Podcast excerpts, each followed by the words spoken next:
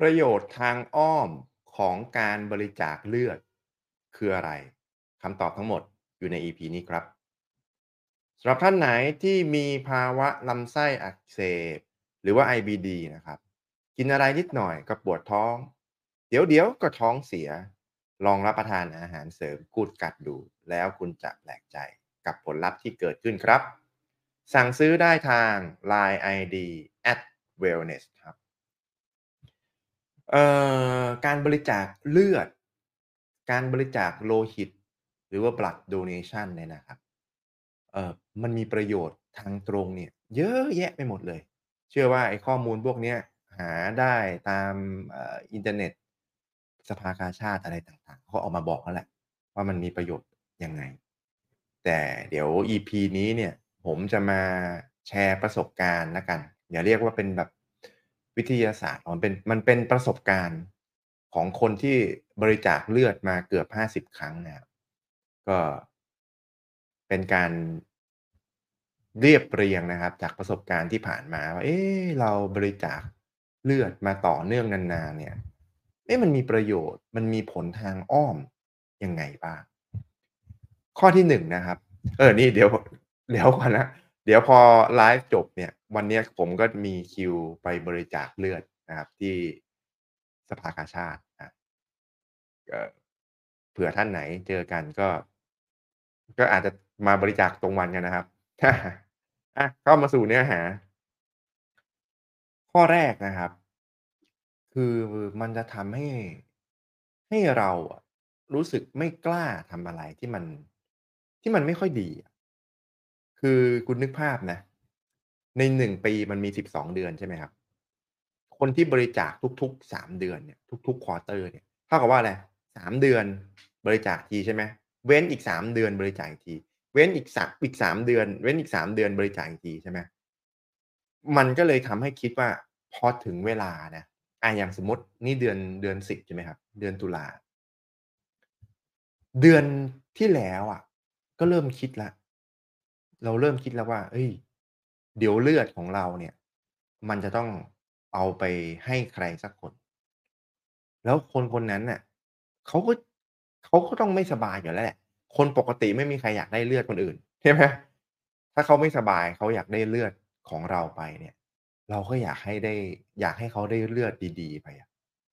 นี่คือความรู้สึกนะทีนี้เพราะฉะนั้นคุณลองนึกภาพนะ เพราะฉะนั้นก่อนหน้าหนึ่งเดือนเนี่ย มันจะเริ่มคิดละ อ่าอันนี้ส่วนตัวนะหนึ่งเดือนไปเริ่มคิดละเฮ้ยกินอะไรเข้าไปทำอะไรไป เออ แล้วมันจะต้องออกไปกับเลือดที่เราจะให้คนเขาไปอะอันนี้คืออย่างแรกเลย แล้วคุณลองนึกภาพนะ ของผมส่วนตัวผมนะ เดือนที่หนึ่งมกรานะครับ ถัดมาเมษากลางเดือนมกรากลางเดือนเมษายน กลางเดือนกรกฎาคม กลางเดือนตุลาคม แล้วก็วนกลับไปอีกทีเป็นกลางเดือนมกราวนๆอยู่อย่างเงี้ย ทุกๆสามเดือน มันก็เลยทำให้รู้สึกว่าเฮ้ย เราไม่กล้าทำอะไร รู้สึกแบบไม่กล้า ไม่กล้าทำอะไรที่มันทำลาย ที่มันไม่ดีอะอย่าเรียกว่าทำลายสุขภาพเลย เพราะว่าบุหรี่ก็ไม่ได้สูบเหล้าก็แอลกอฮอล์ก็นานๆดื่มทีไม่ได้ดื่มเป็นประจำอย่างเงี้ยแต่พูดถึงอย่างอื่นรวมถึงพฤติกรรม โภชนาการอะไรอื่น ข้อที่สองเราอยากจะรีบฟื้นฟูร่างกายเรา เวลาคนไปบริจาคเลือดเสร็จปุ๊บเนี่ยเอ่อความรู้สึกนะมันร่างกายมันจะดรอปลงอยู่แล้วแหละ วันแรกอาจจะไม่ค่อยดรอปอาวันแรกส่วนตัวผมนะ วันแรกเขาบอกว่าหลังจากออกบบริจาคเลือดเสร็จอย่าเพิ่งออกกำลังกาย วันที่ผมบริจาคเลือดเสร็จอะผมก็มาออกกำลังกายนะแต่พอผ่านไปสัก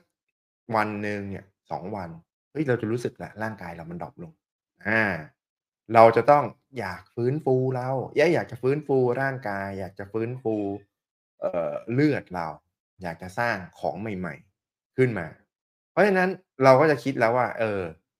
ส่วนดีๆ วัตถุดิบดีๆ สภาพแวดล้อมดีๆ เพื่อจะได้สร้างให้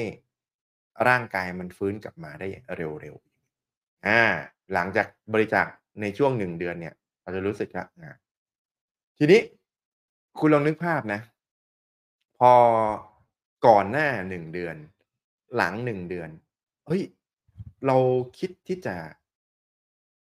อทำให้เลือดมันดีๆ ไปส่งให้คนอื่นใช่ไหมแล้วหลังบริจาค1เดือน เราก็คิดที่จะทำดีๆ เพื่อให้ร่างกายฟื้นฟูเร็ว อ้าว ตายล้วไซเกิลมันใช่ไหมทุก3เดือนมันก็กลายเป็นว่า1เว้น1 1เว้น1 1เว้น1มันก็เลย กลายเป็นเหตุผลข้อที่ 3 กลายเป็นวินัยนี่แหละวินัยทุกๆ 3 เดือน กลายเป็นว่าอ้าวสุดท้ายวนไปวนมาก็กลายเป็นเฮ้ยเดี๋ยวเดือนหน้าบริจาคเลือดอาบริจาคเสร็จดูแลตัวเองอ้าวนไปวนมา มันก็เลยเป็น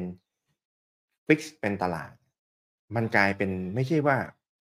หา motivation หาแรงบันดาลใจ หาเหตุผลอะไรนู่นนี่อะไรเงี้ย มันกลายเป็นหน้าที่หน้าที่ที่ว่าปักลงไปในปฏิทินเลย เอาพินปักลงไปว่า กลางเดือนมกราบริจาคนะ เพราะฉะนั้นเดือนธันวาต้องดูแลตัวเองให้ดี หลังมกราบริจาค เดือนกุมภาต้องดูแลตัวเองให้ดี เพื่อฟื้นฟูร่างกายอ้าวอีกทีหนึ่งกลางเดือนเมษาบริจาค ก่อนเดือนหนึ่งก็ต้องดูแลตัวเองให้ดี หลังเมษาก็ต้องดูแลตัวเองให้ดีอ้าว อีก3เดือนกลางกรกฎาบริจาค ก็วนอยู่อย่างเงี้ย กลายเป็นว่ากลายเป็นวินัยกลายเป็นสิ่งที่ เออเขาเรียกว่าทำไปโดยอัตโนมัติ การดูแลตัวเองไปโดยอัตโนมัติสรุปสุดท้ายนะครับประโยชน์อาทางอ้อมของการบริจาคเลือด ในมุมมองส่วนตัวผมนะ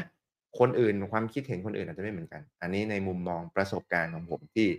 บริจาคมา 40 เกือบ 50 ครั้ง มันเป็นประโยชน์ของการให้ มันทำให้เราคิดถึงคนอื่น คนที่เขาจะได้รับเลือดของเราไปทำให้เราดูแลตัวเองให้ดี แล้วก็บังคับให้เราดูแลสุขภาพในแนวทางที่ดีในทางอ้อม สุดท้ายผลมันก็ย้อนกลับมาหาเราอีกอะสำหรับท่านไหนนะครับ ที่ดูแล้วชอบรู้สึกว่าเป็นประโยชน์ก็กดไลก์